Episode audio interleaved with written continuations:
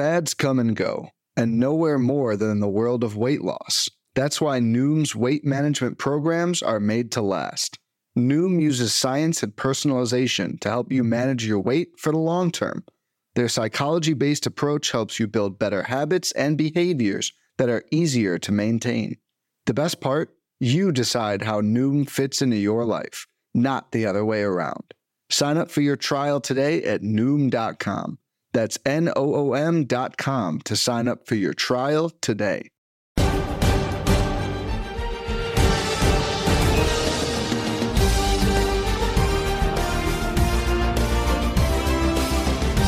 Welcome to Hacks and Jacks, a fantasy baseball podcast. I am Joe Gallina. Acknowledge me. And as always, I'm joined by my friend Scott Chu. Acknowledge him. How's it going there, Scott? Doing fantastic. Like I said, I'm well rested. As I was saying before the show, I've been falling asleep between like 8 and 9 p.m. Uh, here, and and it's sort of great. I'm I'm wide awake during the day now. Uh, I'm sleeping great. Like I am ready to be old. I this is my pregame. I am there. But you said you're you're waking up at four o'clock in the morning, right? Yeah, yeah. But I mean, I got twins on the way. I got to get used to it anyway. Oh, that's great. That's right. Yeah, you got to get ready for that. Those uh, early morning and midnight uh, feedings there, right? So that'll keep Yeah, you there's, busy. there's no getting ready. There's just surviving. yes, yes. It's it's all good. It's all fun. Congratulations again. So, uh, hey, last weekend you were at the uh, first pitch over in Arizona. So uh, yeah, I was. It, I mean, it's it's always a great time. You get to see a lot of. I mean, it's basically a bunch of people who like fantasy baseball, right? We all get together in Arizona. We go and watch some of the Arizona Fall League. We talk about fantasy baseball, and then we, uh, in our free time, get you know have our adult beverages or not, you know, whatever you like, and then continue to hang out and just talk with people that have a similar interest, right? It's not all just baseball. It's getting to know other people in the industry, other people who play a lot, right? It's just, it's a lot of fun. You know, we play, you know, you play poker and you can get your butt kicked by Jeff Zimmerman, or you can go, uh, you can go listen to, uh, Paul Sporer and Justin Mason get heckled by Nick Pollack, for, uh, and you know, and a drunk Eno. It, it's great. It's great. You get to see it all in person.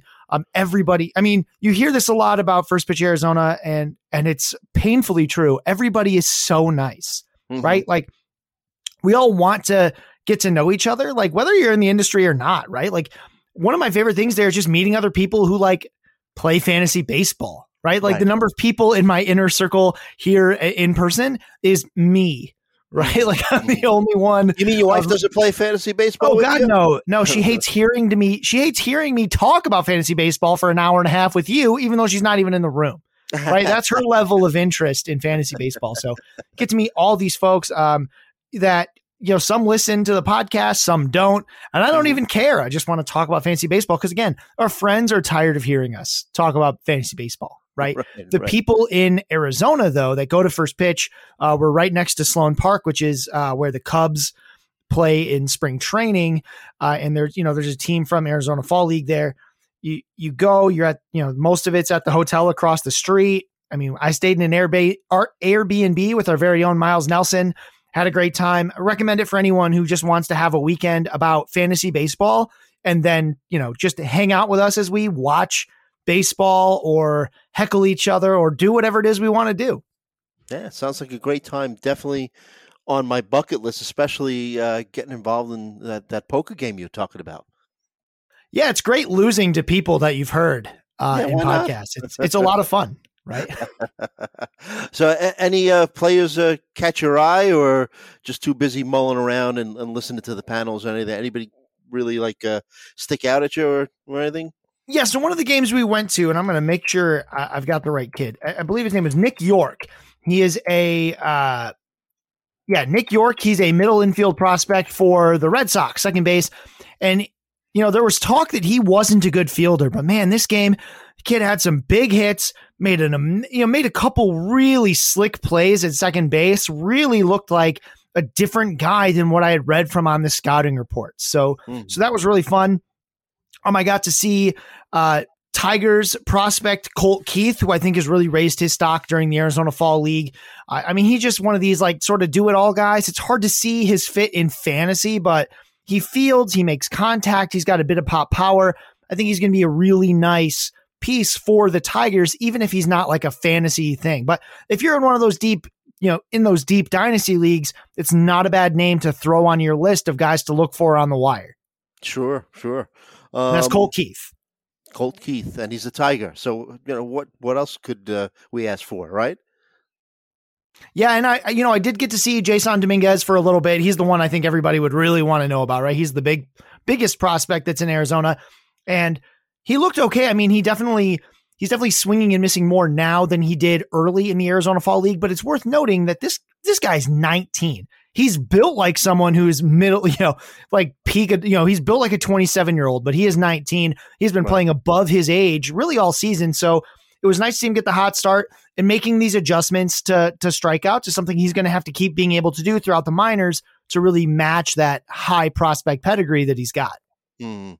Yeah, I heard a lot of people talking also about uh, Matt Mervis, uh, first base prospect for the Cubs, and I, I think there was a, a was it the you were there for the All Star game as well for that weekend? Not you personally, but I think, or is a home run hitting con- the, the, home, run, run, the home run derby was derby? during the World Series. Actually. Oh, wow, okay. it was basically the same time, so I missed yeah. that. I watched the World Series with Nick Pollack, who got really, really depressed once Zack Wheeler left the game.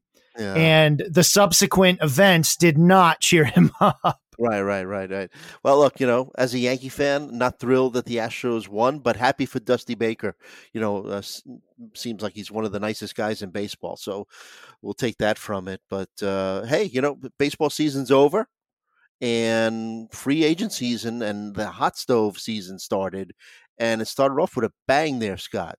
Uh, Edwin Diaz, uh, Mets reliever, signs a five-year, $102 million contract and it's one of these uh, contracts with a lot of deferments, right? Twenty six and a half million of it deferred through uh, 2042. I think it's July 1st every year. They call it Bobby Bonilla Day here in New York because the, the Mets are still paying him, you know, uh, some about a million dollars a year. Yeah, right. Which, to right. be fair, was a is was and is a great contract for the Mets. Yeah, right. Yeah. Because like it has no impact on their salary cap.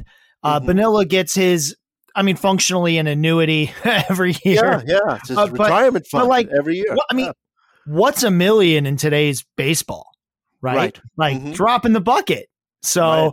I mean, it, which is insane on its own take, but but it's a great contract for them because if they had front loaded it, would have really hamstrung them and how they tried to build their teams. Not that a lot of them were super successful, but it would have really made it difficult to roster teams because they would have had all that money tied up in the front. By spreading it all out, it makes an easier impact. We've seen other players get deals like this. Max Scherzer, when he signed with the Nats, got a deal that was intended to pay him seven more years after he retired. Not entirely sure the status of that now, but I mean, that's just that's just something baseball teams are willing to do because buying a championship is not cheap. Right. Yes, especially in today's dollars, like you, like you said. But uh, so the the Mets uh, locking Diaz up. He had a great, great season. Five years. Uh, I think he's got a, a no trade, uh, a full no trade through the 2025 season. Limited no trade after that, and it's the biggest uh, deal, including guaranteed money. Uh, in the history of baseball for a reliever, so Mets locking him up. I, I like the deal for for the Mets uh, and, and, shows that they have very deep pockets and are just going to go all in to, to win. Yeah, it does. And, you know, I was looking and, and wondering if this would impact his sort of draft value. Uh, right now, his ADP in NFBC leagues is 32.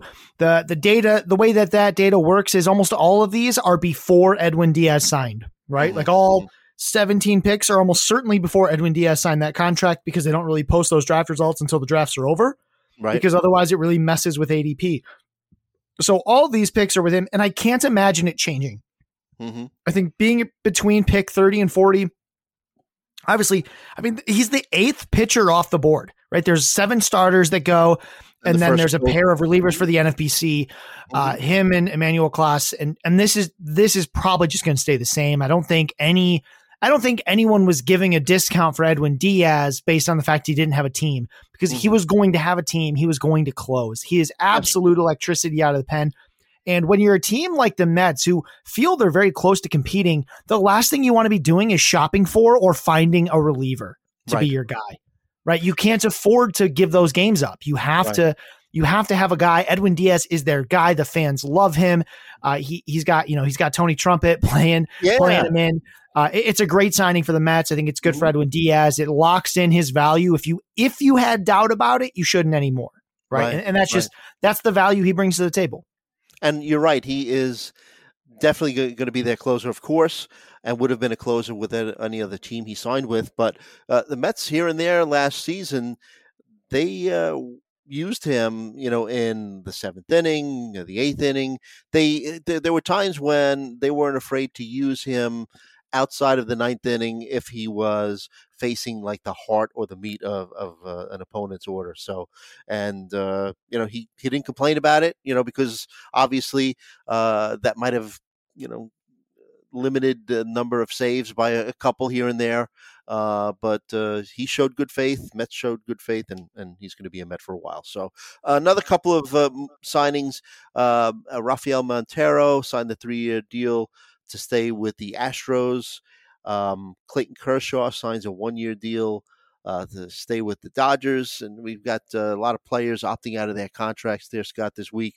Justin Verlander declined this $25 million option, now free agent, and Astros, uh, like I mentioned, they, they signed uh, Montero, and uh, kind of surprisingly, I guess, James Click, their GM, quit after being offered uh, a one-year deal after winning a World Series, and the assistant GM Scott Powers also fired. So a little, little intrigue there. But uh, supposedly Click didn't really get along with the Astros owner, but guy won a World Series, and I guess they just gave him a, a one-year contract just just to to give it to him. You know, uh, kind of disrespectful, I guess, that he didn't get more than one year. But I guess that's the way Click felt, and he left. Yeah, I mean, what a what an embarrassment of riches that you can decide that you're won a you've won a couple World Series lately, and eh, GM is no big deal, right? I mean, there's other teams that are dying to have a GM that can help take them to the show, and you know, it they they don't want him. I'm not super concerned. I think the the Justin Verlander thing is interesting. I, I think his his stock is as high as it could be, right? I mean, he's Mhm. going to win another Cy Young. I think Nick and, and many others believe that he really overperformed his metrics, but at the same time, when you're a wily veteran, you can do that for a while. Yeah. Uh, I know a lot of people here in Michigan and, and Detroit fans are really hoping for a one year reunion, even though it doesn't make a ton of sense. The Tigers are more than a pitcher or two away from competing, especially with the number of young players that they'll be missing in their rotation early in the season, like Mize and Skubal.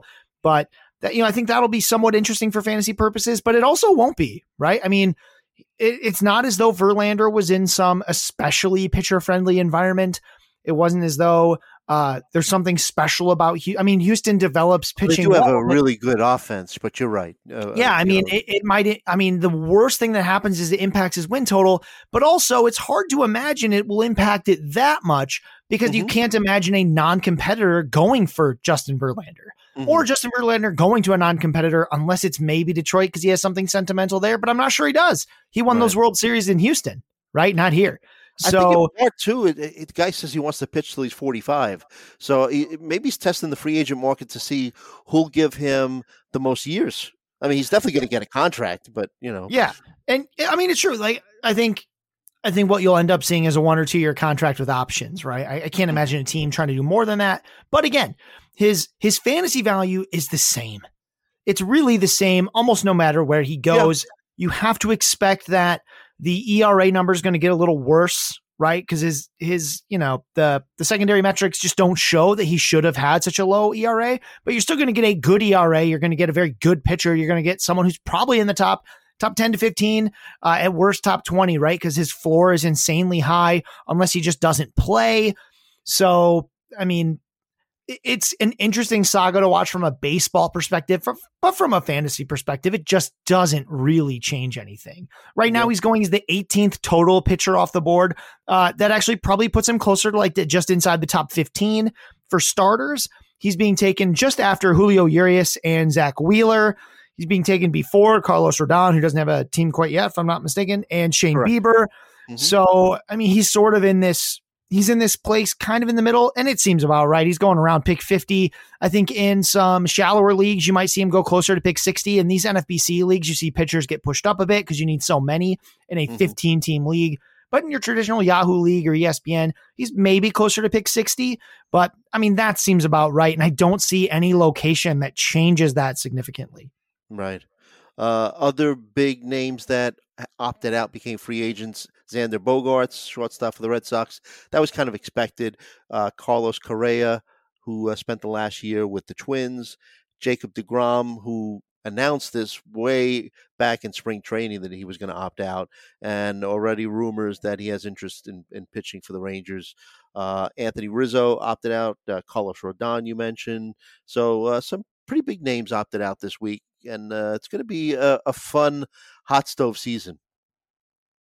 Yeah, absolutely. You know, I know we're going to talk about this more later, but uh, steamer projections came out recently, and I think Xander Bogaerts is one who has one that's sort of interesting. It's projecting that his power will come back a little bit, right? He only hit 15 home runs this last season. I think that was a big disappointment coming off 23 home runs in 2021. He had 33 in 2019. In that short 60 game season, he hit 11, right? He was slugging close to 500. It drops to 456.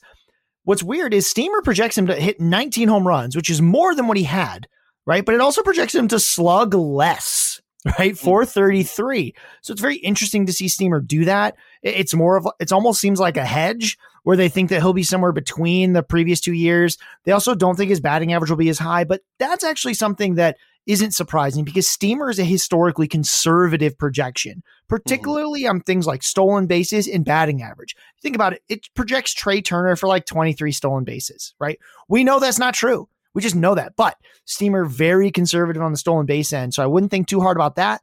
But it is interesting to see that they think they'll get some power back, but not a lot.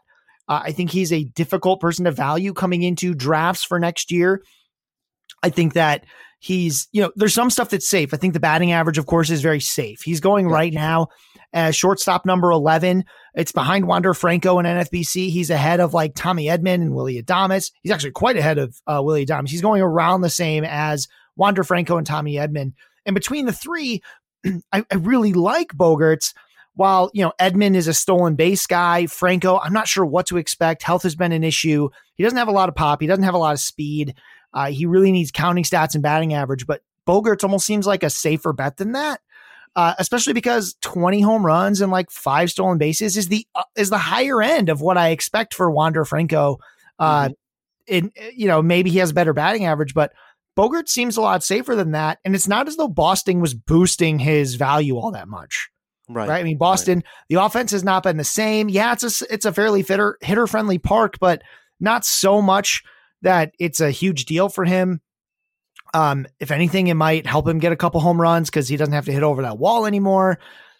It, it's he's a difficult guy, but we do know that shortstop is insanely deep, right? It's, it's not only season, yes, it, it's not only deep with elite guys because like Tatis and Lindor are four and five, right? And they're going inside the top 35 picks. It's top on the back end too right? The 15th shortstop going off the board, guy you mentioned, Carlos Correa. We don't know what team he'll be on. We don't always know how much he'll play. He's going as pick 124, right? I mean, that's pretty darn late. That's the 15th shortstop off the board. So, depending on the type of league you have, shortstop is either going to feel very deep or it's going to feel like you really needed one of those top guys, right? Because there is a drop off and it happens around that Carlos Correa, Amed Rosario range uh, because after that it gets really scary. But man, that's a that's a position like a a hitting position that is 15, 16 guys deep for guys I think that are fine to start at any given time in a 12 teamer. Mm-hmm. That's yeah. wild. Yeah. And we could stick with the steamer uh, projections. I just love when they come out too because it's just like you know looking at the back of a of a, a, baseball card. Just I could spend hours just looking at these things. And you mentioned a, a couple of guys uh, before the show and we could even we're going to be talking first base later, uh, doing a little breakdown on that position. But since you're talking shortstop, you had mentioned Oneil Cruz and his projections, and I was a little surprised also just looking at Jeremy Pena uh, with a 246 projected batting average, 291 OBP, uh, 23 home runs, and is it ten stolen bases for him. Uh, a little surprised that those projections are a little low for for Pena.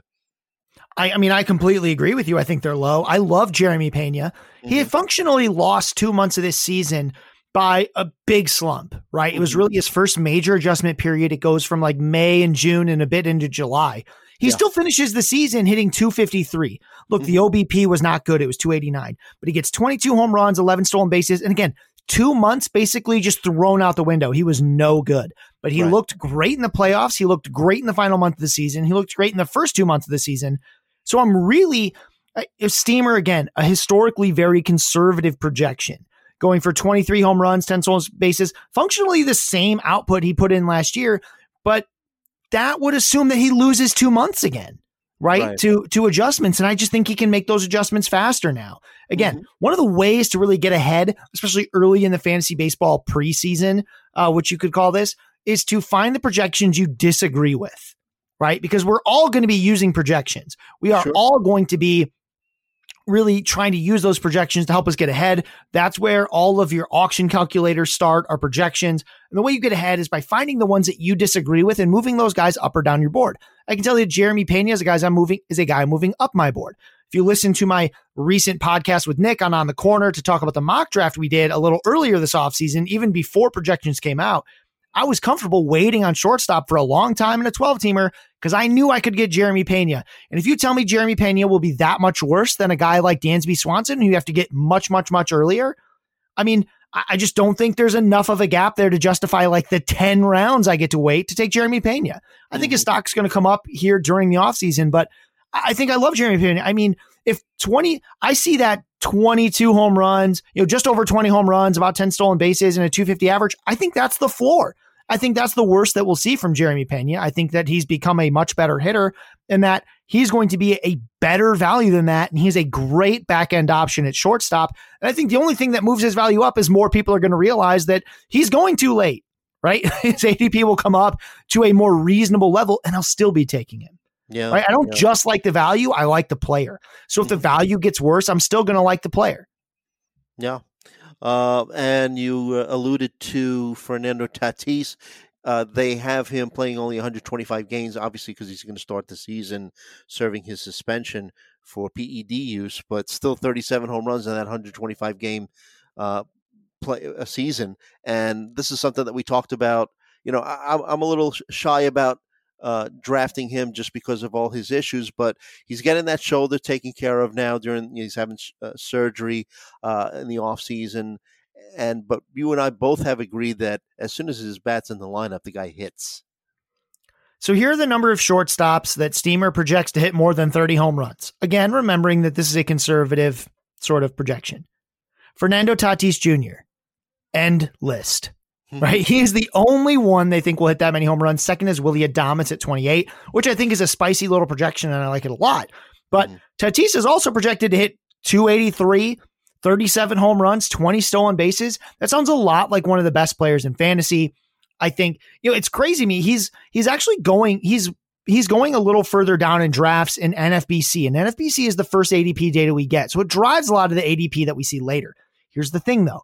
NFBC doesn't have an IL, especially in draft champions, and you can't get burned like that on an early pick because they're 15 team leagues. Hmm. Tatis is shortstop and outfield eligible. And I think in Yep. 12 team or 10 team leagues, especially if you have an IL, he needs to be going towards the end or end of the first round, beginning of the second. That's how good Tatis is. You can make up those innings, especially in like a Yahoo league when you only need one shortstop and three outfielders. You can make up those those games early in the season. He's coming back right away because the Padres were able to go a bit in the playoffs, and that counted towards his suspension. So he's not missing that much of this season. I mean, less than a month. He's going to be in. He's going to play really well. Uh, I mean, at that point, then you just have to wonder what are my health concerns? And there's obvious ones, but also you have to remember that he just took a lot of time off, which gave him a lot of time to get those issues fixed. I think he's going to be a very volatile player in the sense that you're going to have to decide on a draft by draft basis whether that's someone you want to pick. Mhm. But in terms of what his pick will be, I'm surprised at the range, right? He's gone that min pick of 16, max of 55. That's bizarre to me because I think what we all agree is look, when he plays, he's elite. And in Yeah. more shallow leagues, right? Again, when we're looking at NFBC data, what we're seeing is draft champions data. And that is a very interesting format. If you haven't played it, it really requires durability, right? Because even though you draft 50 players deep, you will have times where you can't start anybody at a certain position because there's no free agent acquisitions. It's a draft and hold, and you just run out of shortstops or catchers, right? You just run out. But Mhm. uh, so I see why there might have been some apprehension there. But man, Tatis Jr. is so good. I think for Steamer, a project a conservative projection system to have him that high is nuts. If you look at Steamer 600, which basically says everybody plays 142 games, 600 plate appearances, right? What if, right? The number one player they have for uh, projected WAR is Fernando Tatis Jr. Mhm. They say if he were to play 142 games, which isn't possible, but if he did, they projected 40 home runs and 22 stolen bases. A, pro- a conservative projection, right? You know how many home runs they projected Aaron Judge for? 38.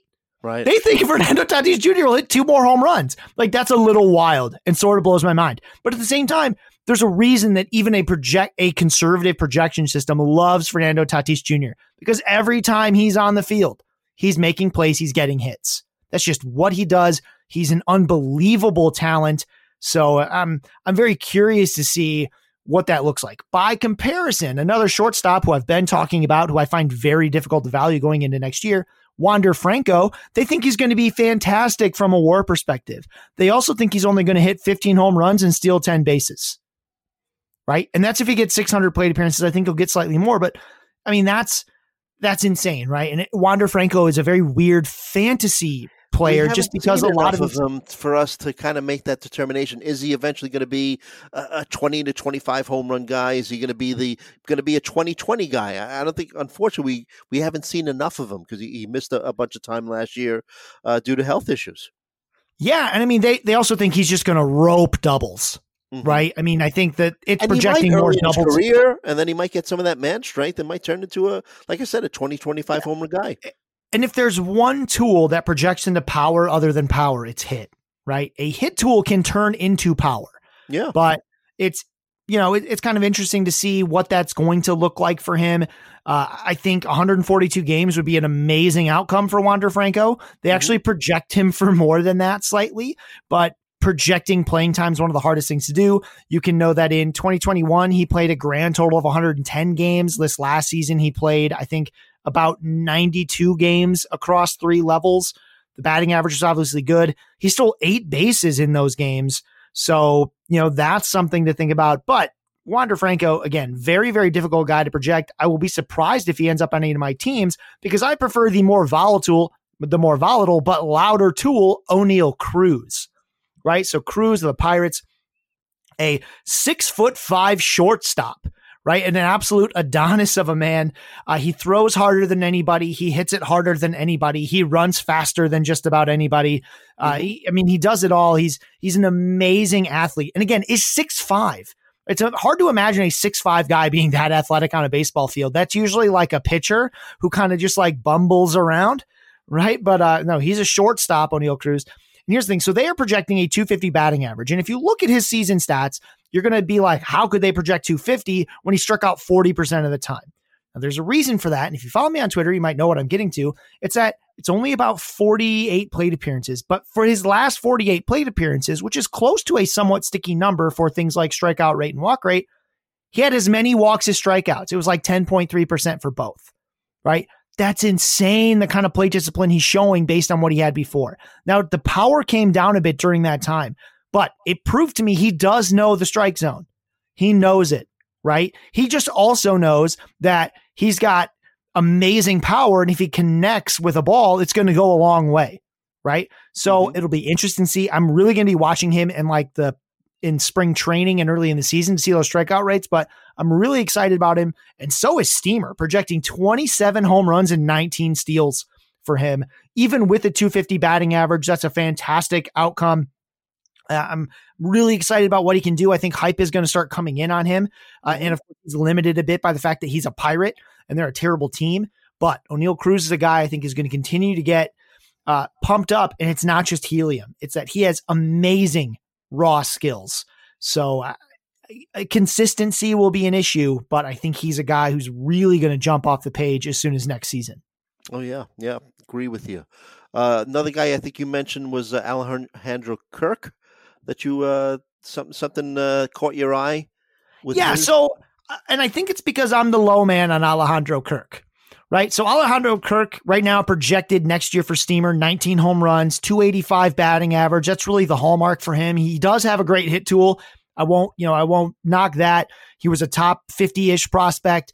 Uh, he's he's a as as Fangraph says, a bowling ball of a human, and every bit of that, right? He's 5'8, 265 behind the dish. He did hit 285 this last season, hit 14 home runs. Here's the thing, and he had amazing plate discipline, more walks than strikeouts. The problem is how his splits worked out. And I don't want to just always be like, oh, second half splits means he's not any good. But in the second half, he only hit 246. He hit just three home runs in 56 games, right? Something happened there. And I'm wondering why none of the projections or folks making rankings care, right? Like that's 56, 56 games, 203 plate appearances of below, I mean, just not very good.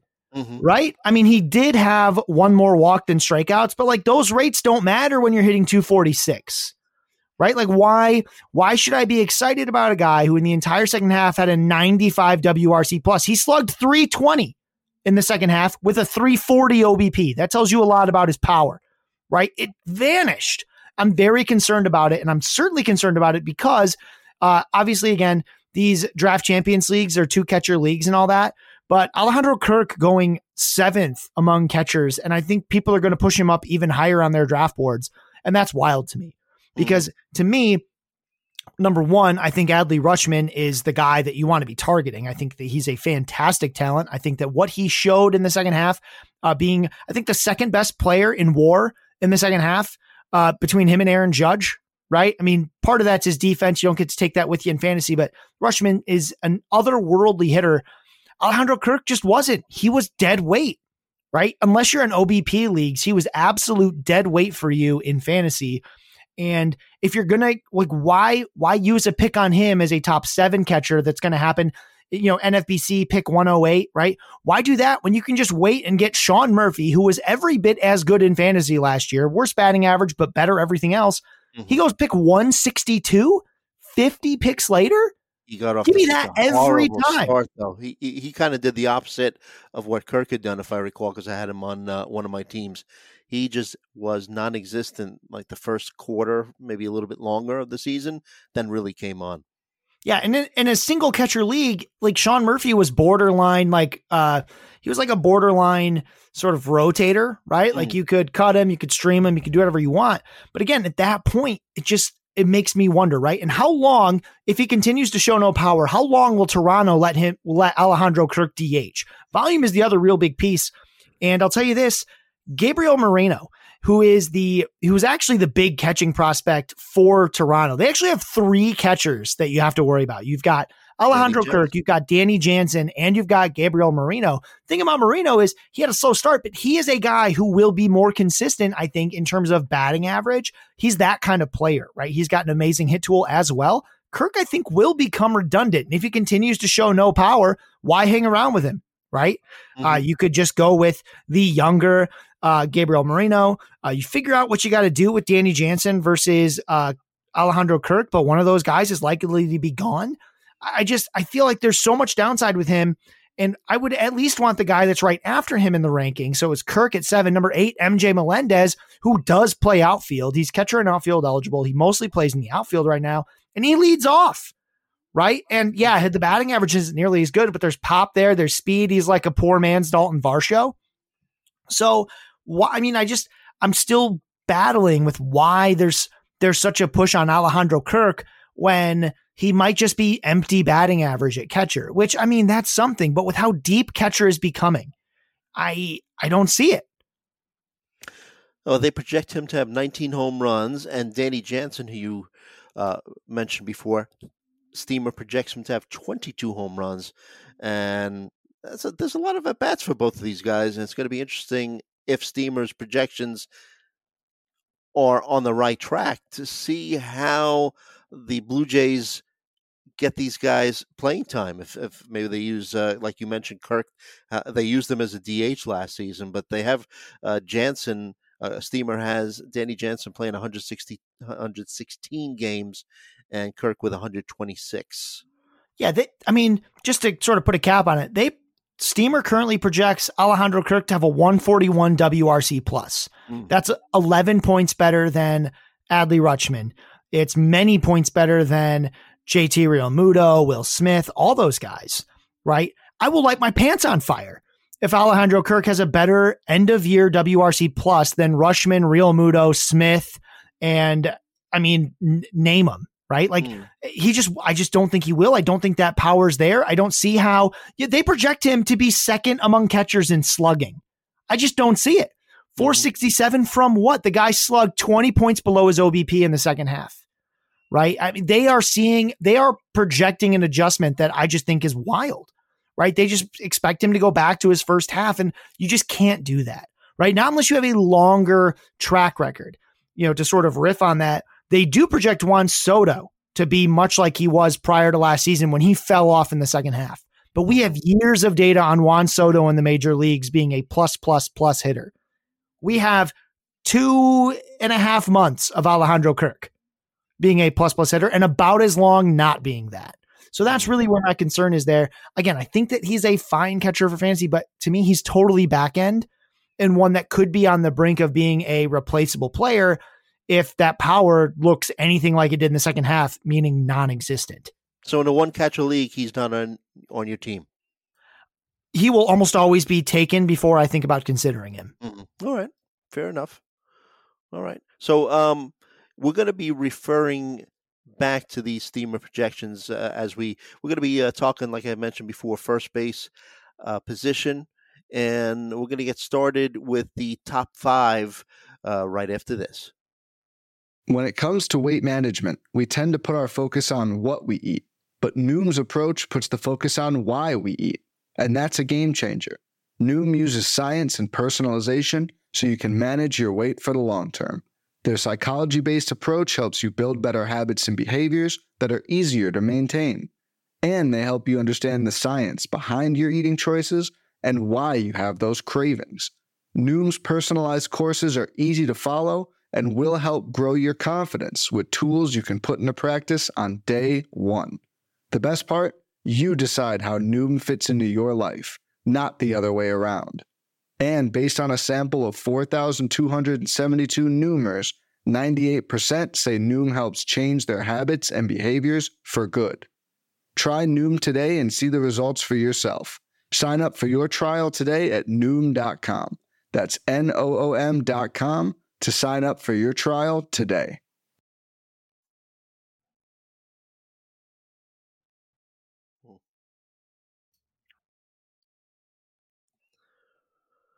All right, we're back. Hacks and Jacks, a fantasy baseball podcast. Joe Gallina, Scott Chu. As I mentioned right before our quick little break, we're going to be uh, analyzing the first base fantasy baseball position. And basically, Scott, the, the top five, you, you go with Vlad Guerrero.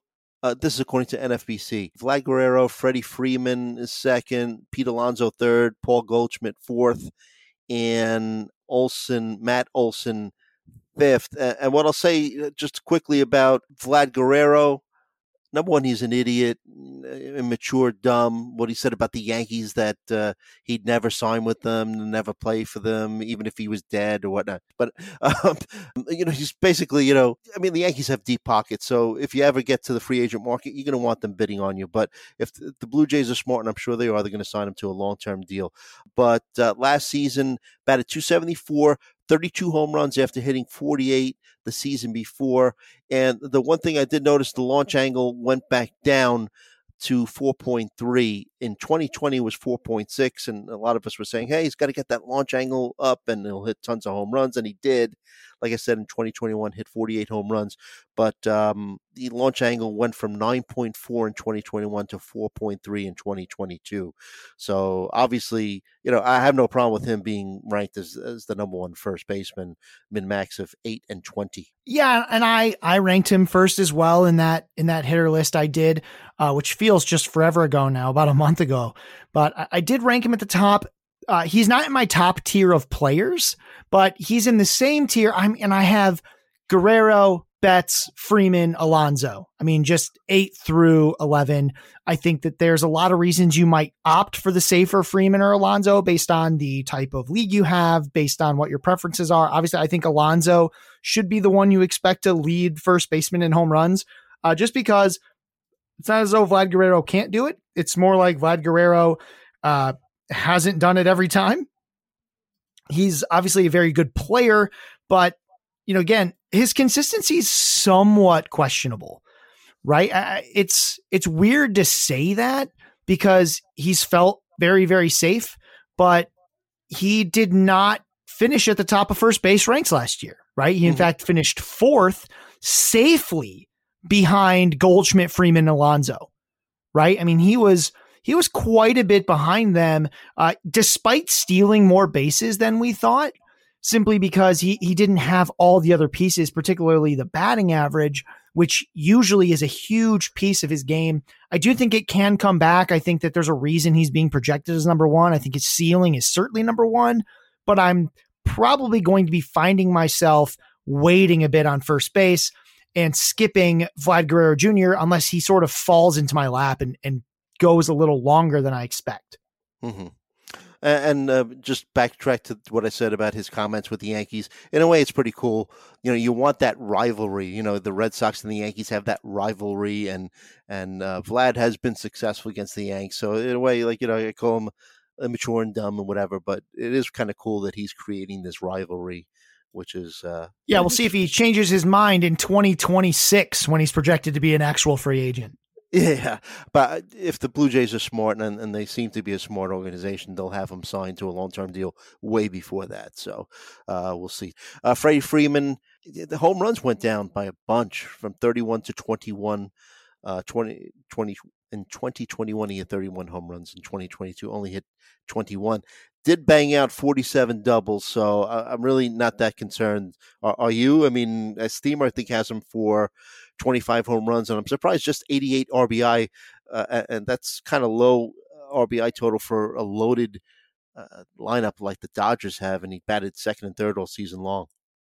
Yeah, I mean, again, that's that's really on Steamer as a fairly conservative projection system. Mm-hmm. Although it's also going to be looking at things like in 2021, he only had 83, but mm-hmm you know, other than that, I mean, he's he's probably going to have more than that. Last year, he got his 117 runs scored, 100 RBI.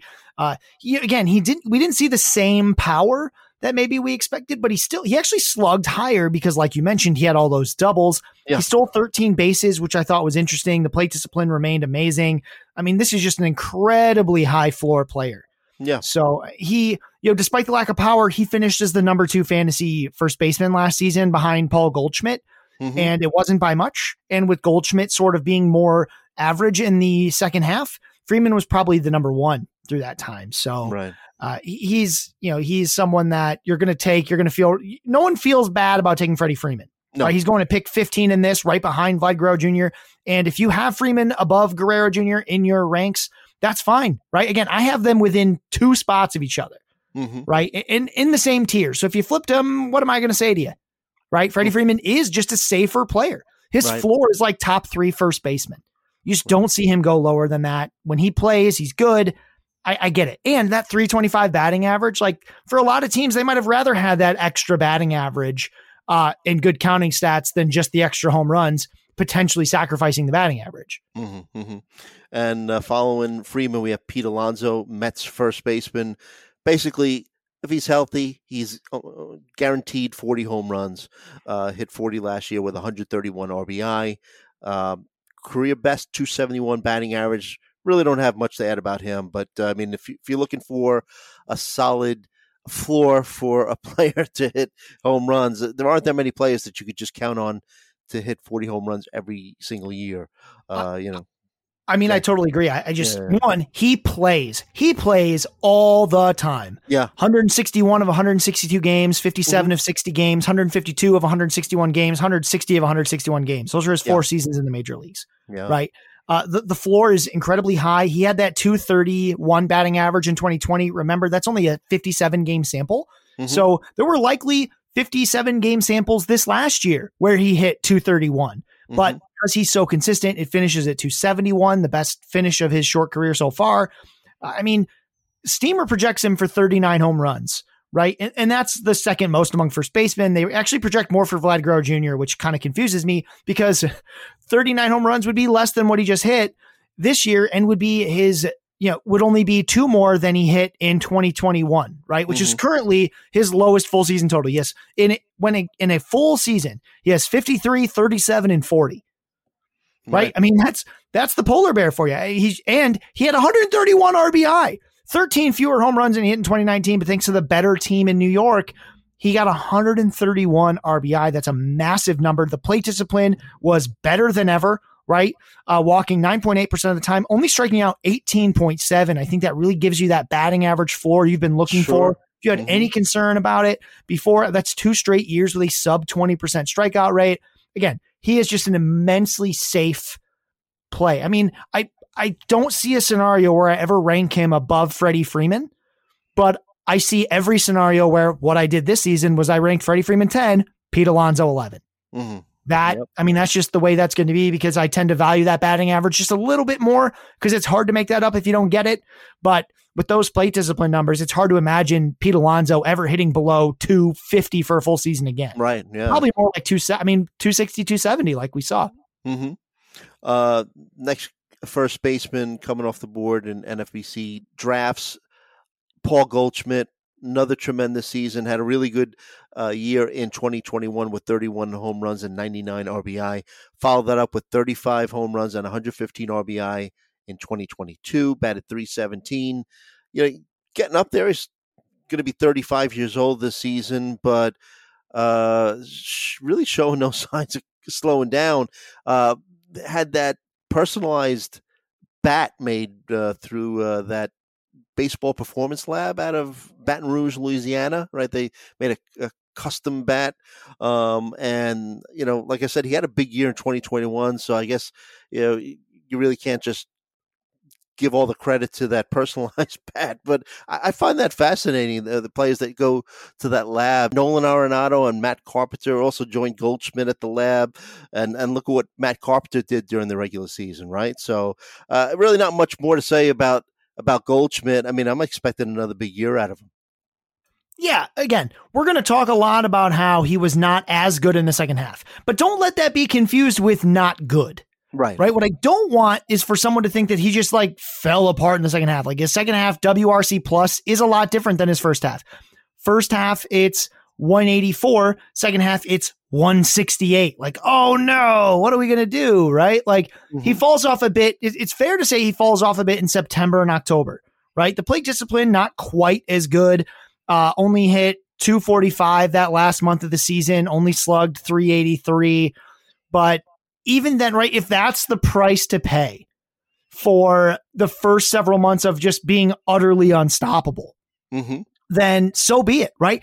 It's hard to remember this guy only had one home run at the end of April. One. He had one home run at the end of April. He then hit 10 in May, 8 in June, 5 more in July, 9 more in August, and then Mhm. 2 in September. Like.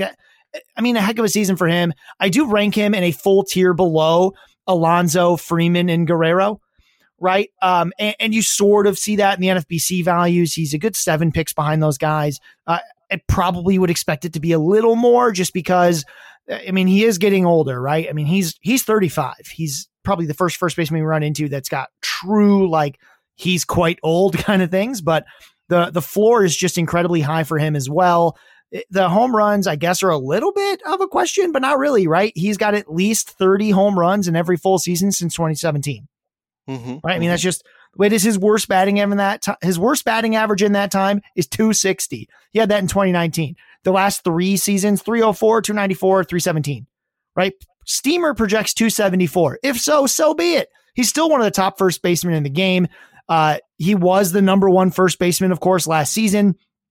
I think he's probably, uh, you know, certainly a top three or four option coming into this coming season. Uh, there's not, again, like you said, there's not a ton to say about it. The Steamer has him at four. Uh, if you use a auction calculator, they have him at four. Again, safely behind Freeman and Alonso, but clearly the next best guy. Yep.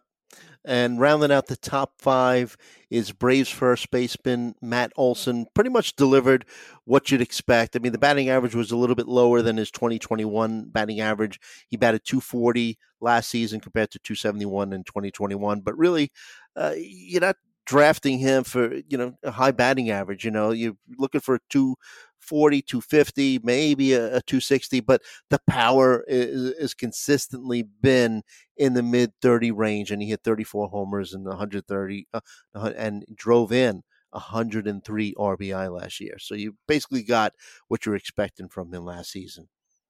Yeah, you did. Again, batting, you really hoped to see a better batting average after the amazing plate discipline he showed in 2021. I think that was something that a lot of us were really excited about. Didn't quite pan out the way you hoped in 2022, but so be it. He had, you know, the thing with him is he has some of these really high ups and downs. And in 2022, we saw that. We actually saw it late in the season in September. He abs, I mean, it's so weird uh, he, if you look at that rolling chart in September, he has some of the lowest lows we've seen from him in ages, right? He's got 15 game streaks, where whereas Woba's 150. That's about half of a bad Woba, right? Like it's bad. so, but what we see is between like just his last couple games, his rolling chart changes on September 25th. That rolling chart, his previous 15 games, 157 Woba. On October 4th, that rolling 15 game or October 5th rolling game Woba, 440, right? Mm-hmm. He has this ability to go on these absolute tears that can just change everything. I think that's leaving a good taste in a lot of people's mouth. Uh, and I'm not saying it shouldn't. I'm just saying you have to remember that this is a high, uh, sort of a high ceiling, low floor guy in mm-hmm. spurts. Mm-hmm. So it can be a little rough to uh, to roster him if that's something you're worried about. I know at the end of the season he finished inside the top 10 at first base, but not quite as good as you want. I think it was about seventh or so. He was functionally tied with Christian Walker and CJ Cron in mm-hmm. that tier, which is sort of the end of the tier that you feel really good about. I, I rank him higher than that coming into this next season. Uh, I, I have him again, I don't have a ton of, I don't have any other first baseman between him and Paul Goldschmidt, but I have him in a full tier below Paul Goldschmidt, which feels right to me. And in the tier above, Nate Lowe, Vinny Pasquantino, Jose Abreu. But if the draft, if the ADP stays where it is, I'm probably skipping Matt Olson to get to these guys that are after him because I think that they have much higher floors and I can hunt for ceiling elsewhere that doesn't come with such a draft, with such an anchor on your team when he's going through those rough spurts. Right, right. And and you mentioned uh, one of the guys you just mentioned was Vinny Pasquantino. He's uh, sixth first baseman coming off the board in NFBC drafts. Um, you know, we talked about him in our last podcast, so you could go back and listen in. But I was just impressed uh, that in his debut season, he played 72 games and had an 11.7 walk rate and just an 11.4% K rate. And that's pretty much what he's done his entire career. But uh, you know, I think you had your concerns with just the supporting cast around him in that, if I recall, the supporting cast around him in that uh, Royals lineup. But gotta love his contact skills. I'm not sure that he's going to be like a, a, an automatic 30 home run guy, but uh, mid 20s uh, could be a definite possibility. Yeah, I mean, Steamer thinks so too, right? Steamer gives him 24 home runs for next season with a 278 batting average, a 363 OBP. Uh, I mean, those are those are fantastic numbers. And I, of course, I rank Vinny Pasquantino quite well. I rank him as the 51st hitter overall. He's right in this next tier of first baseman for me. Nate Lowe, Vinny Pasquantino, Jose Abreu the thing about Pasquantino, it it doesn't sound like uh, you know six sounds great, right? We talk about Matt Olson five, Vinny Pasquantino six. Let's not forget that there's a 50 pick gap yeah, between yeah. the two in the NFBC right now, and that mm-hmm. to me is wild. The max pick for Matt Olson is 61. The min pick for Vinny Pasquantino is 62. right? That means no one, I mean, and I get it. I didn't rank Matt or Matt Olson behind Vinny Pasquantino either, but you have to love the floor. Even when he struggled, I mean, doing the hitter list every week helps me see that even when this guy struggles, the plate discipline is always there. Mhm. What that means is that I think he can make adjustments better than other young players who we see go way up and down. I mean, I talked about Oneil Cruz earlier in the podcast. He was a guy that went crazy up and down because he loses sense of that strike zone. He gets it back, it goes away, chases stuff he shouldn't chase. Not Vinny P. Vinny P only goes after balls he thinks he can hit, right? He forces pitchers to throw him strikes. And when you're a rookie, you need to see strikes right? It's really hard to make your adjustments against a bunch of stuff that aren't strikes. I mean, we saw that problem for Oneil Cruz. We don't see it with Vinny P though. I think that he's he's got this really high floor for a second year player, much much Mhm. higher than we would expect. I'm worried a little bit about where the power will be because as he came back on, uh, really towards the end of the season, the power wasn't quite where it had been earlier. But again, that's an adjustment I think he can make. I'd rather see a guy go from making lots of okay contact and turn that into lots of good contact than going from no contact to okay contact. I think that jump from no contact to okay contact is hard, right? Because you're not even hitting the stupid thing. Then you've got to go through this period of bad contact. Then you need to change it to good and then hopefully go to great, right? I mean, this is Mhm. something I want to see for a guy we'll talk later with Spencer Torkelson.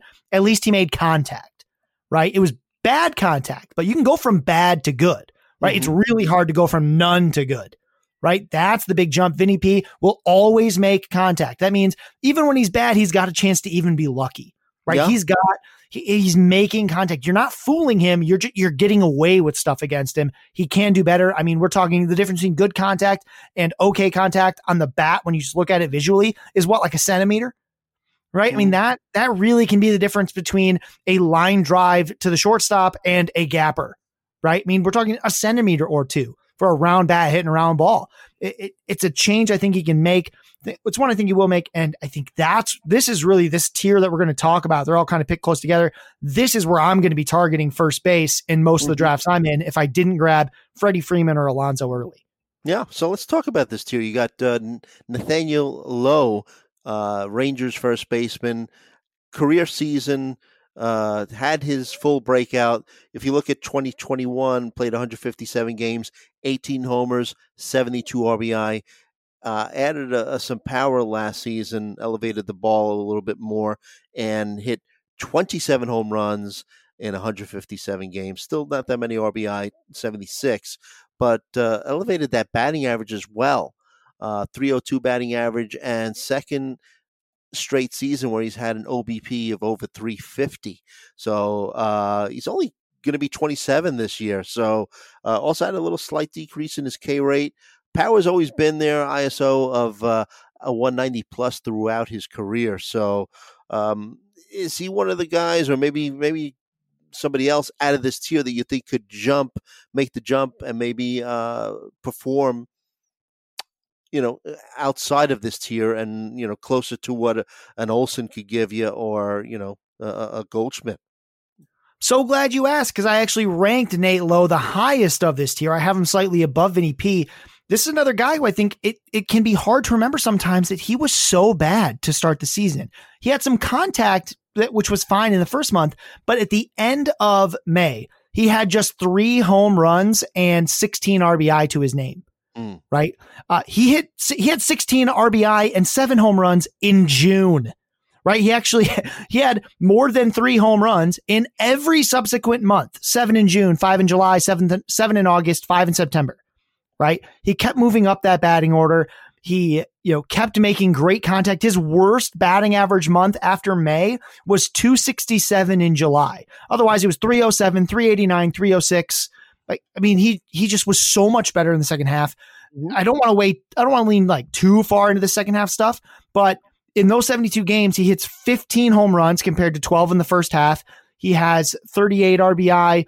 Uh, he only has one stolen base. I'm not really expecting stolen bases going forward. He did that a little bit early in his career. Uh, he struck out, you know, less. He hit plenty of doubles. I mean, he did everything you wanted him to do in the second half, right? 339 batting average, 399 OBP and a 566 slug in the second half. That was good for a 176 WRC plus, a 964 OPS. I know I just shouted a lot of numbers at you, but all you really need to know is he was so, so good in the second half.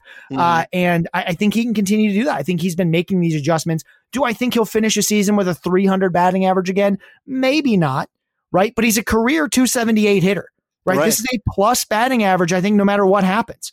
Mhm.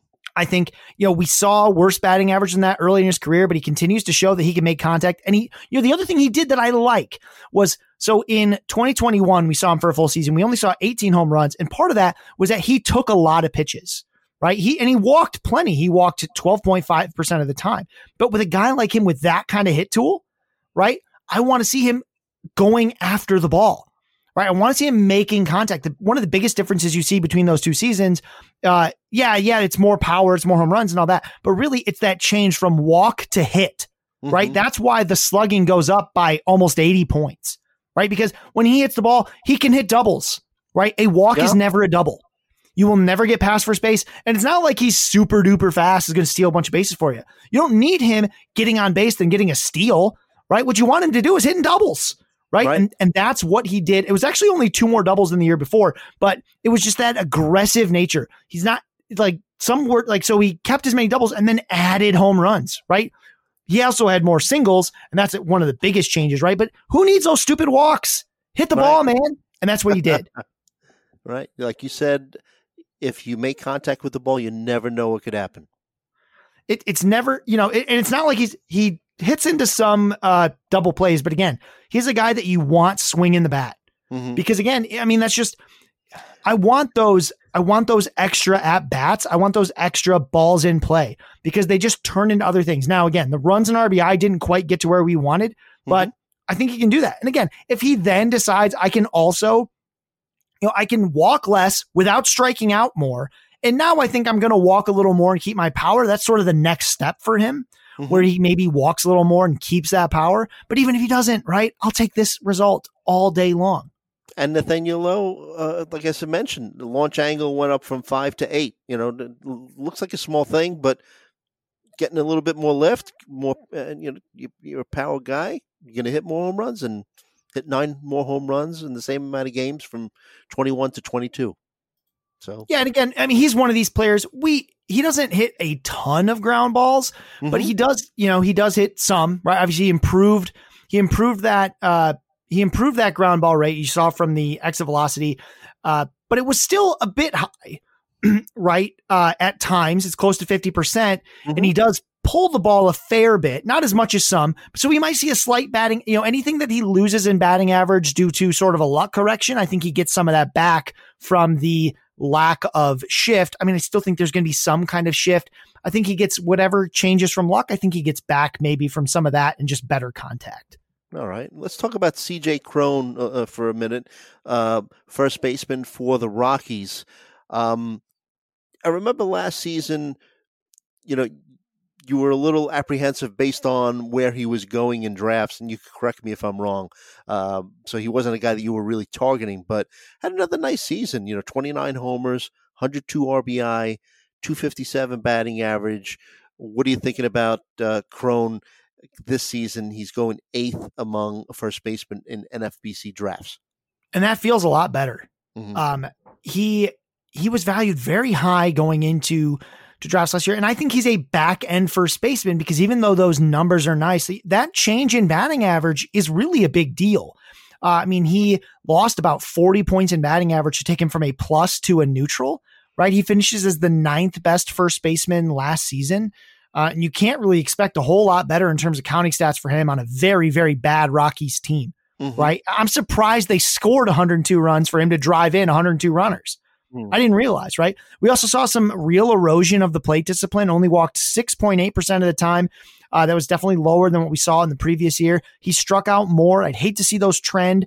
Uh, I, I'd hate to see that trending in the in the same direction. But like he had a 101 WRC plus last year, down from 126. Even though the home run numbers are the same, the all of that change comes from those, you know, that drop in batting average, right? It's Mhm. about 25 ish points Yeah. uh, down, you know, 281 to 257.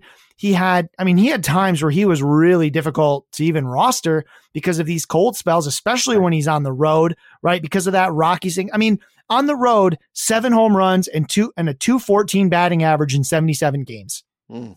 That ain't going to cut it. Now, again, that's not because he's a bad player, right? That's because go, being on the road for the Rockies is really hard because you have to make that adjustment to how balls just move differently when they're being pitched to you. That's really difficult. But this guy had some really rough months.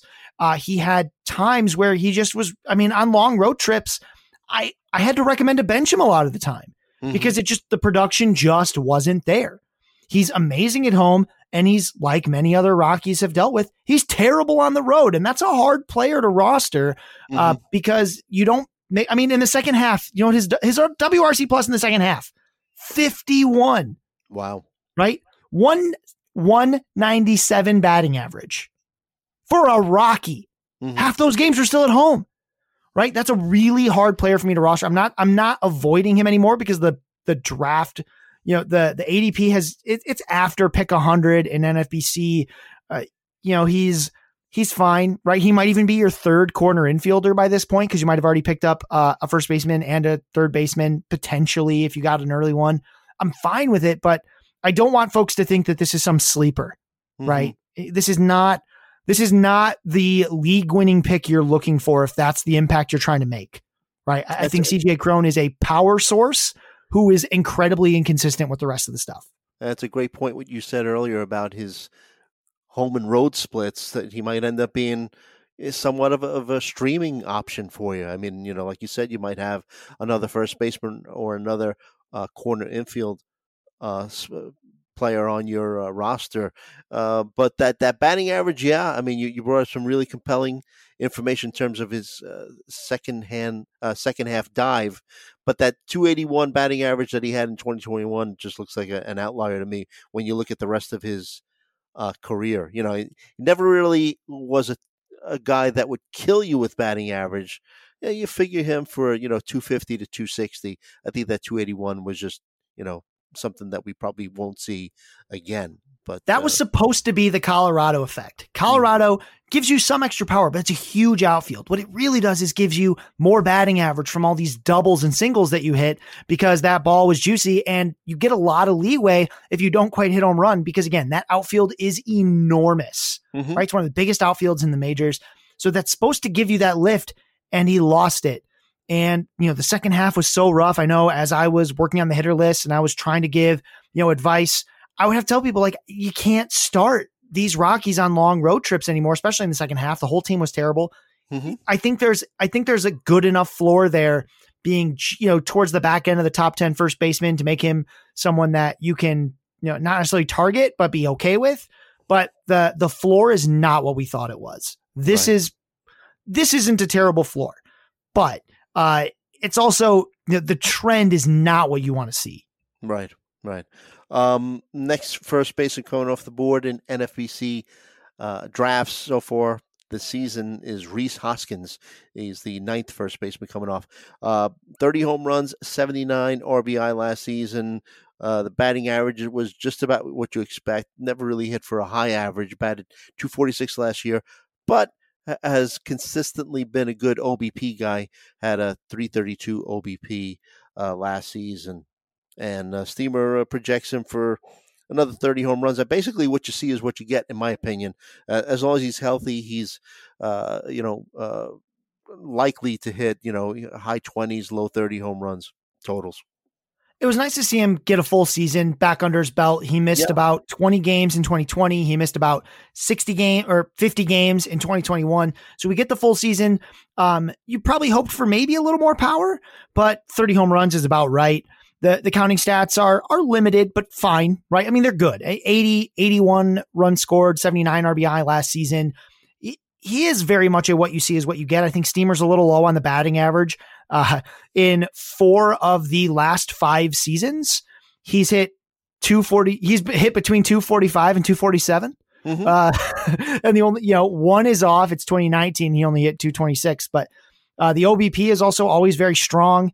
Um, he's he is a decent player. Again, what you see is what you get. I think what I like about him is I think the floor, the floor and the ceiling are really tight. He's a very projectable player. Uh, you know, behind CJ Cron is fine. I think that some folks may prefer a player like Rhys Hoskins who isn't quite so up and down. uh, who isn't surging some weeks and a boat anchor the others, whereas Hoskins is a bit more consistent. Uh, he doesn't have those kinds of splits, but uh, you know, he's neither exciting nor sad, right? He is Right. a back end first baseman, and that's great. Right. What about this next guy, Jose Abreu, former White Sox, who's a free agent, um, and uh, showed a big time drop in power production. Basically, uh, was almost like a lock for 30 home runs and 100 RBI as long as he was healthy. Last season, 15 home runs and 75 RBI. Uh, batting average was basically where it's been for a bunch of his career. He batted 304, maybe a little higher than usual. But uh, what are you thinking about Abreu in terms of his drop in power? Do you think that that's something that we will see again? I mean, uh, Steamer only uh, projects for 21 home runs this season. Yeah. So the first thing is that it's not that weird to see a player at 35 years old get a little bit of a nosedive in power.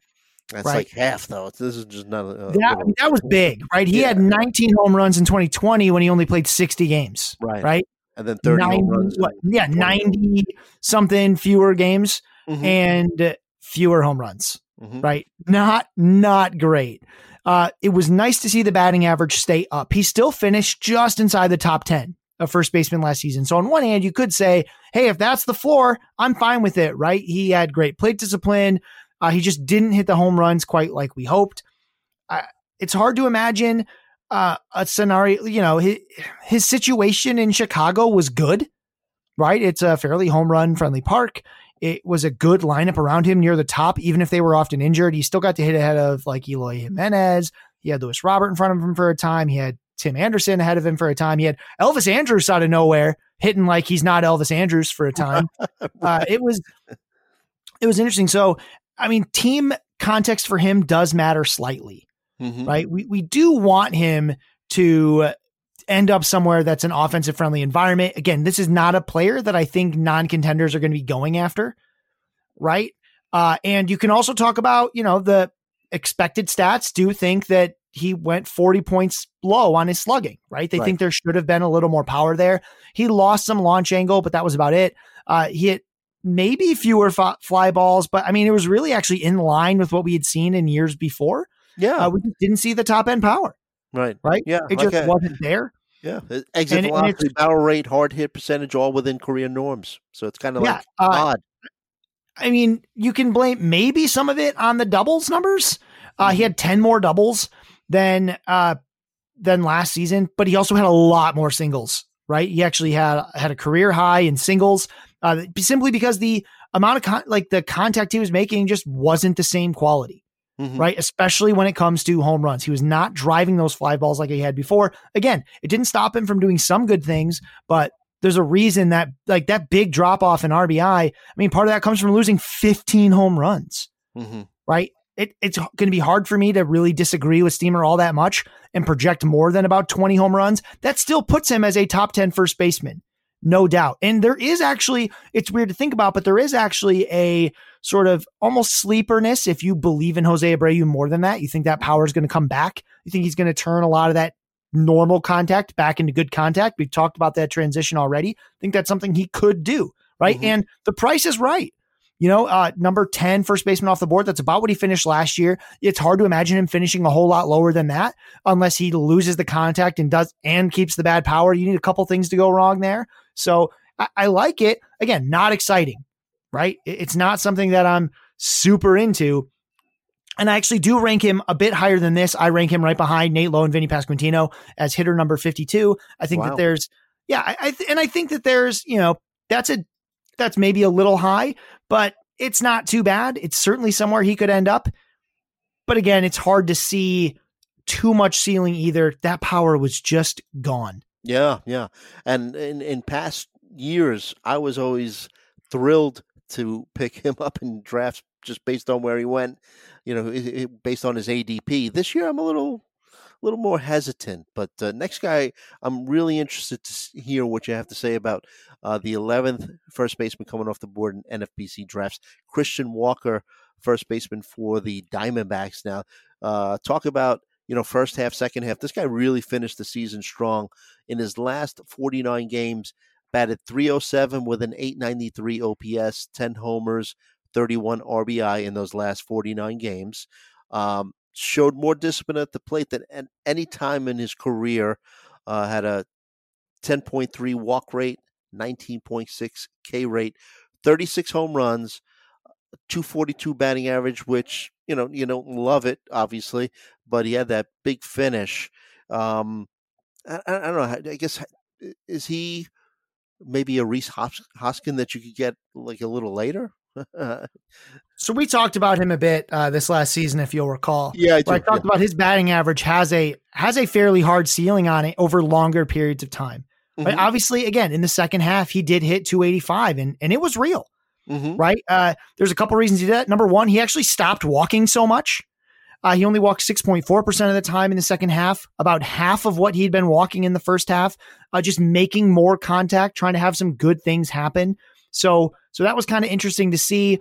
Uh, we also see, you know, a little bit of a change in his fly ball rates in the second half. In the first half, it was 46% fly, oh, almost 47% fly ball rate. It is hard uh, to have a good batting average with that many fly balls because unless mm-hmm. they leave the park, they land in gloves, right? right? What he ends up doing in the second half is better, right? He has a 41% fly ball rate and a 20.6% line drive rate. Basically, he turns go. a lot of these fly balls mm-hmm. into line drives. Line drives are a hard like they're they're not so sticky from year to year, but they are kind of sticky within season. That was a change he was able to make where he just made sort of better contact on a lot of these pitches. So that would really drive his batting average. I think that if that's something he continues to do, it'd be interesting to see. I think it does pull down the power just a little bit. Uh, not the slugging as much as the power because it gives him more doubles instead of outs, but it also takes away some home runs. Again, not a ton. It's not as though the power disappeared, right? He didn't have another nine home run month like he had in May, but he had very good months. Seven home runs in August, six home runs in September. Basically, four plus is a pretty darn good month because that's about one a week. Uh, mm-hmm. Uh, we saw him strike out a lot more in September, right? That was a little weird. He struck out 33 times in September. He had not struck out more than 22 times in any other month. Some of it is just because he had more plate appearances because of the way their schedule worked out. Uh, and he just took less time off then. But you know, it was it wasn't like it was a bad strikeout rate. It was 23.9 with the mm-hmm. fewest walks yet right? But it still led to a 271 batting average. I think, if anything, with Christian Walker is number one, there's a path to better batting average and it takes away some home run pop, right? It, it just has to. You can't hit that many fly balls, which drives home run rates, and, um, like expect to have a high batting average. You can't hit that many fly balls and have a good batting average. It just doesn't work that way. Mm-hmm. Uh, because again, if they don't leave the park, they're outs. Fly balls are almost always outs unless they leave the park. But uh, the, the one thing I really don't want people to think about is the shift right? He he's a guy who had some weird numbers against the shift. He actually hit 291 when there was no shift, right? And 233 when there was a shift. And you might think, oh, these shift rules will change something. First of all, he's a righty. Shifts are weird against right-handed batters, right? Uh, you don't actually need to overload a side on a right-handed batter. You just kind of need to reposition your you know, basically your your shortstop and your third baseman to make those plays because they tend to be rangier than your first base and second base, and that first baseman isn't stuck on the bag, right? Neither the shortstop nor the third baseman are usually stuck on a bag during that shift, so you can move them around a little bit, make better plays. I don't want people to think that the shift rule changes anything for Christian Walker. It's going to be a matter of does he try to hit more line drives or does he try to hit more home runs? One mm-hmm. gives you more batting average, one gives you more home run pop. I think both of them equal out to something like a two fit. I think at best he's that 260 ish hitter we saw 2019, 2020. Uh, otherwise, he's that 240 ish hitter we saw 2021, 2022. Just depends on how he wants to try to hit the ball. Right. right? Uh, again, and the 36 home runs, that's really cool. I think that will remain a career high. I think 30 is as high as I would project. Mm-hmm. All right. So uh, as we get to the back end of the top 15 first baseman, we've got Ryan Mountcastle, first baseman for the Orioles, 12th. Uh, 13th, Andrew Vaughn, who uh, I'm wondering if uh, the White Sox don't sign uh, Jose Abreu, he takes over at first base. He's also outfield eligible. You got Ty France at 14th and Jose Miranda, who we spoke about last week uh, at 15th. Any of these guys um, stand out to you? I mean, I'm, I'm, a little interested maybe in Andrew Vaughn. Um, you know, showed a little bit uh, of a decline in his K rate. Um, I don't know if he has 30 homer potential. He has some power, but uh, then you had Mountcastle, who uh, saw a big drop in, in home run and slug, and you wonder if that was due to the change in dimensions uh, in that left field wall in Camden Yards. But any of these guys in the back end of the top 15, uh, you know, strike out at you, or you know, who do you like out of here? You know, I hated seeing Ryan Mountcastle fall off so hard mm-hmm. at the mm-hmm. end of the year. In the second half, he had just seven doubles compared right. to 21 in the first half, had just eight home runs compared to 14. That's a hard player to roster, man. Like mm. you, you need a lot of things to go right for Ryan Mountcastle. The dimensions may play some role, and I think some of it is just that it's it, second year. Second year for a lot of players is rough right? It's hard to imagine being that much more interested in Ryan. I mean, there's a big, I mean, there's a lot of guys that are sort of in this tier, all going within about 20 to 30 picks of each other, right? The difference between the number 12 first baseman and the number 27 first baseman is about 21 picks, right? In an NFBC draft, that's like a round and a half. Mm-hmm. Right? Like these guys are going really tight together. I'm surprised to see Ryan Mountcastle at the top of this group. Right? Uh, he wouldn't be at the top of it for me. Um, but I, I, guess I get it. You expect some of that power coming back. I'm not sure I do, although, you know, the team context will be a little better. I'm struggling with that. Andrew Vaughn, man, maybe Tony, like getting Tony La Russa out of there might be the best darn thing that could happen to Andrew Vaughn. They really have been jerking him around bat him seventh for no reason, move him all over the order, give him off days for like Leury Garcia or something. it was bizarre. I think Andrew Vaughn is, he's never going to be a big power guy. I don't think he ever hits 30 home runs, but he could hit 20 to 25 and be a really good batting average type player. I think that's, you know, I wouldn't be shocked if at the end of the season, if Vinny P and Andrew Vaughn had similar power and RBI numbers. Right. I'm not okay. saying they will, otherwise I'd rank them closer together than I do, but I think mm-hmm. that's a very realistic outcome right? Mm-hmm. Vaughn's on the better team. He's got a bit more experience. He doesn't have to worry about, again, that second year being a transition year. Uh, he's got similar power. Uh, he's got a great hit tool that, I mean, at one time, uh, there were folks that I think are quite smart ranking him as a top 10 possible first baseman. And this was like two or three years ago, right? right. When he first came up. So I, I think there's a lot of upside here. I like that he's first base and outfield eligible in those leagues that require like five outfielders. That's very helpful uh, because you can really use him for both. Whereas in a Yahoo league, maybe it's a little less valuable with only those three outfielders.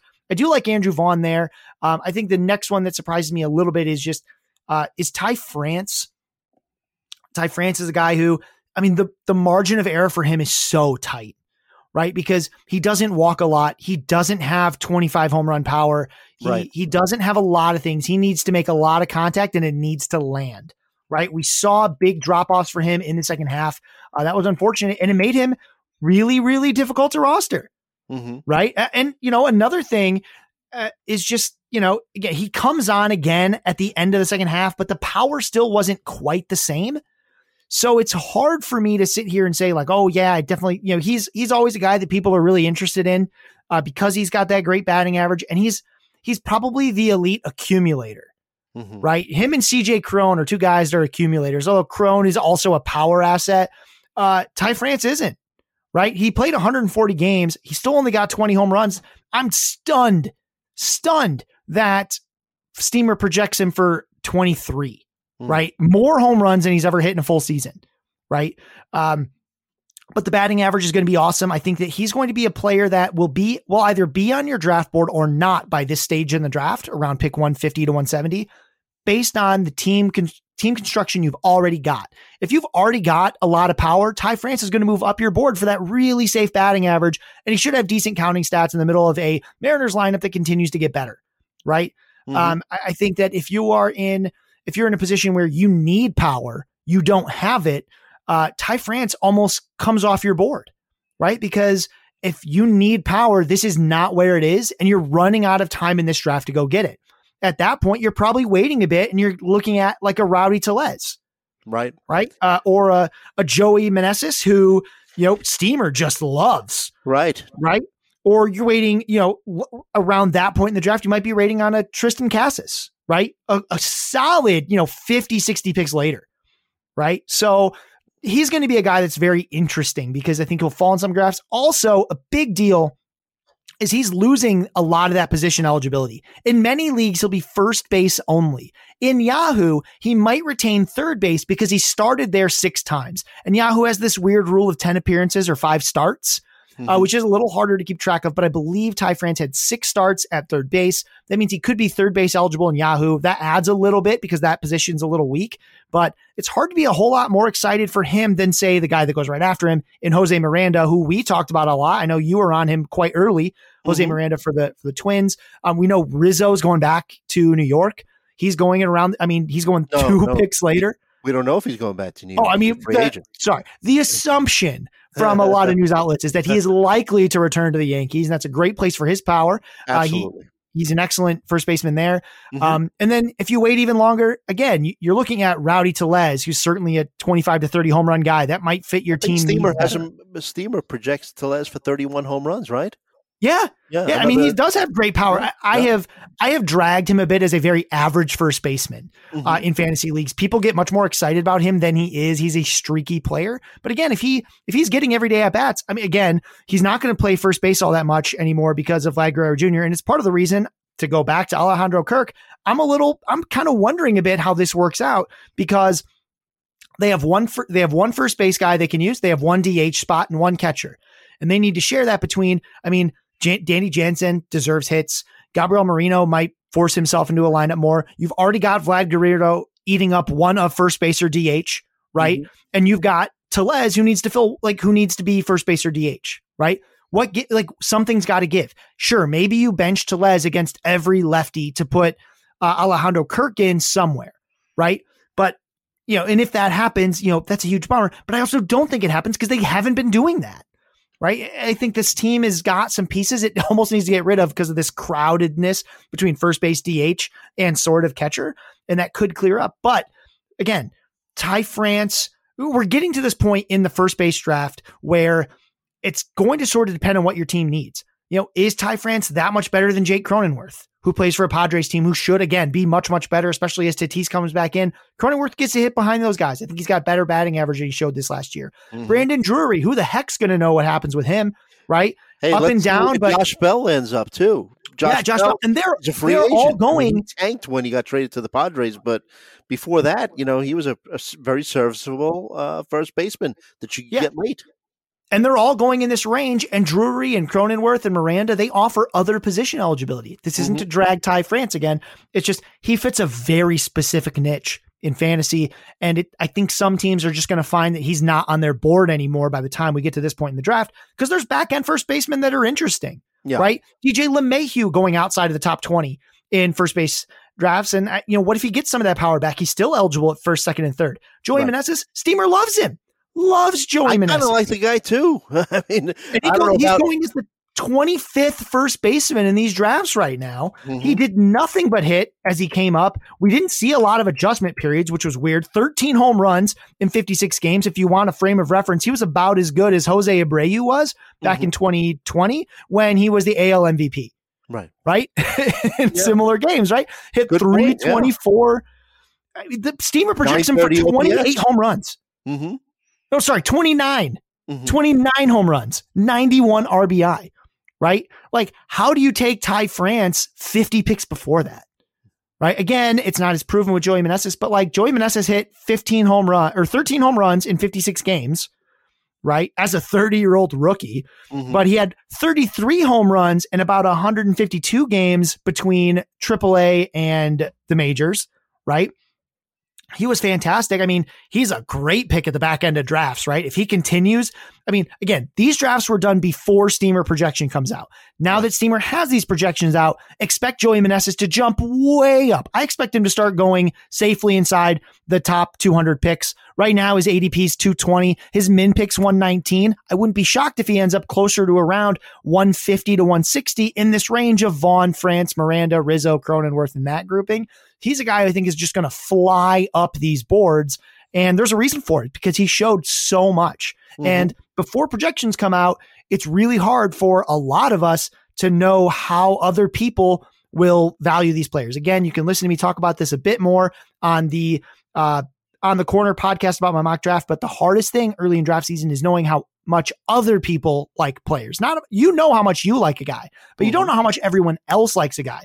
And right now, Joey Meneses has been slipping. He went 304 in a draft champions league. That's insane to me. That will never happen again. Right mm. now, with these projections out there, is no way. If he was available in any draft champion leagues going on that were after pick like 140, people saw those steamer projections, which they did, right? Because they're paying so much money to be in a league. You know, when these projections come out, the first they put Joey Meneses back at the top of their board. Just Mhm. dragged him all the way up, even if they already have first base and outfield. Look, the guy's going to play just about every day. I know that the Nationals had said that they were kind of in the market for, uh, you know, a first baseman. But uh, you know, look, um, if he doesn't play first base every day, he's going to DH. Uh, you know, I don't see the Nationals making a big splash in free agency with uh, the team being on the on the block. You know, tr- they're trying to sell the team.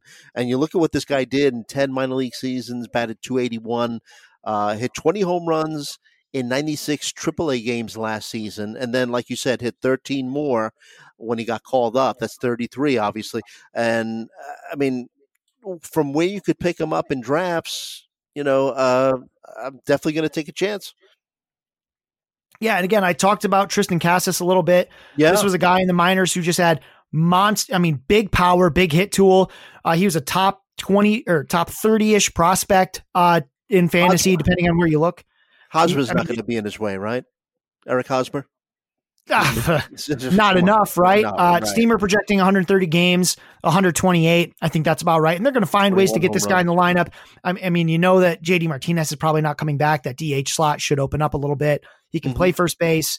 Um, he, you know, they can they can't really move him around. He's not a great fielder. He's not a great fielder at first base, and his his speed is non-existent. Right? Like he stole he's stolen one more base in his professional career than I thought he would. He has one.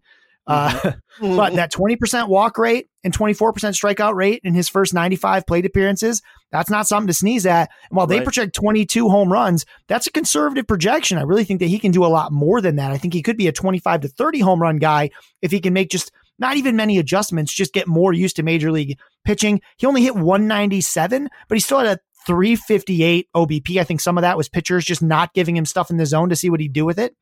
Yeah, Casas, really disciplined hitter. If you look at his OBP throughout his minor league career, 395, 381, It's like, uh, you know, uh, video game numbers, right?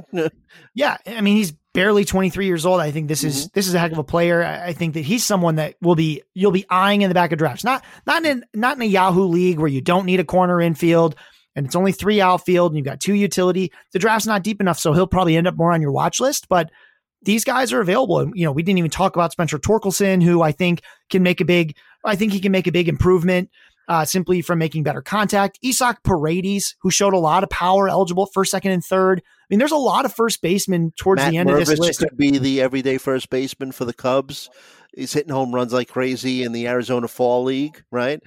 Yeah. Um, yeah. Hey, one other thing about Casas I want to mention: he's playing uh, Dominican League winter ball, and started three games, but his start was delayed because he had some knee discomfort. So just keep that in the back of your mind. Just watch for it. But um, I'm excited to see him uh, possibly play every day for the Red Sox. Yeah, I mean, there's there's a lot of first basemen we didn't talk about. I think first base is is strange, you know, sort of Jared Walsh. strangely deep. What do we do with Jared Walsh? He had uh, Nothing yet. Right, he had that thoracic outlet syndrome surgery. Uh, so they say he's going to be ready, but he really tanked last season. But uh, you know, at least we have a reason. At least we Yeah, think we I- know a reason. And I don't think we can end this podcast without at least mentioning that there's going to be a lot of hype around Dodgers first base prospect Miguel Vargas. Right, Right? Steamer came out, they projected him for 20 home runs, nine stolen base, or I'm sorry, 18 home runs, eight stolen bases. Um, Fangraph depth chart sort of cranked that up just a little bit somehow without changing any of his triple slash, but whatever. Uh, I think that you know he's going to be someone I think a lot of people are targeting is that back end back end guy. This is a, a prospect who hit really well last season in AAA. Uh, you know, 113 games, 17 home runs, still scored 100 runs, stole 16 bases, hit 304. Uh, he, he didn't show much in his major league, his first 50 plate appearances, but I think that there's a really talented player there even. So good call. Good the call, back end. Mhm. back end first base and a lot of that stuff is just going to be really interesting to follow. Yeah, the back end first baseman, your corner infielder. So there's there's plenty of uh, room for these extra first baseman on your on your uh, rosters. But this has been really fun, Scott. Uh, think about all the players we've talked about today. so, uh, and all the ones we didn't, right? We still didn't say a word yeah. about Seth Brown, Josh Naylor, other guys that I think right. people are going to find interesting. And we don't have time. We just don't have time. Yeah, yeah. Uh, that's what happens when we're doing a podcast every two weeks, right? But uh, it's been real fun, Scott. And uh, you curling today? Oh, you bet. I got to go uh, start getting set up for the rookie league we got on Sundays, getting ready. Uh, might throw a couple rocks, might just help people not fall on their face while they throw rocks. I think both are equally valuable. You're so, a good uh, man. You're a good man. We'll see how it goes. All right. So that slams the lid on things for today. We'll be back in two weeks. So uh, you can follow me at Joe Gallina. Follow that guy, Scott Chu, at If the Chu Fits. And uh, we'll see you in a couple weeks. Uh, hey, subscribe uh, to our podcasts wherever you get your podcasts downloaded to you and leave us a nice review whenever you can. And uh, as always, we uh, hope that all of your fantasies become realities, and we'll see you next time.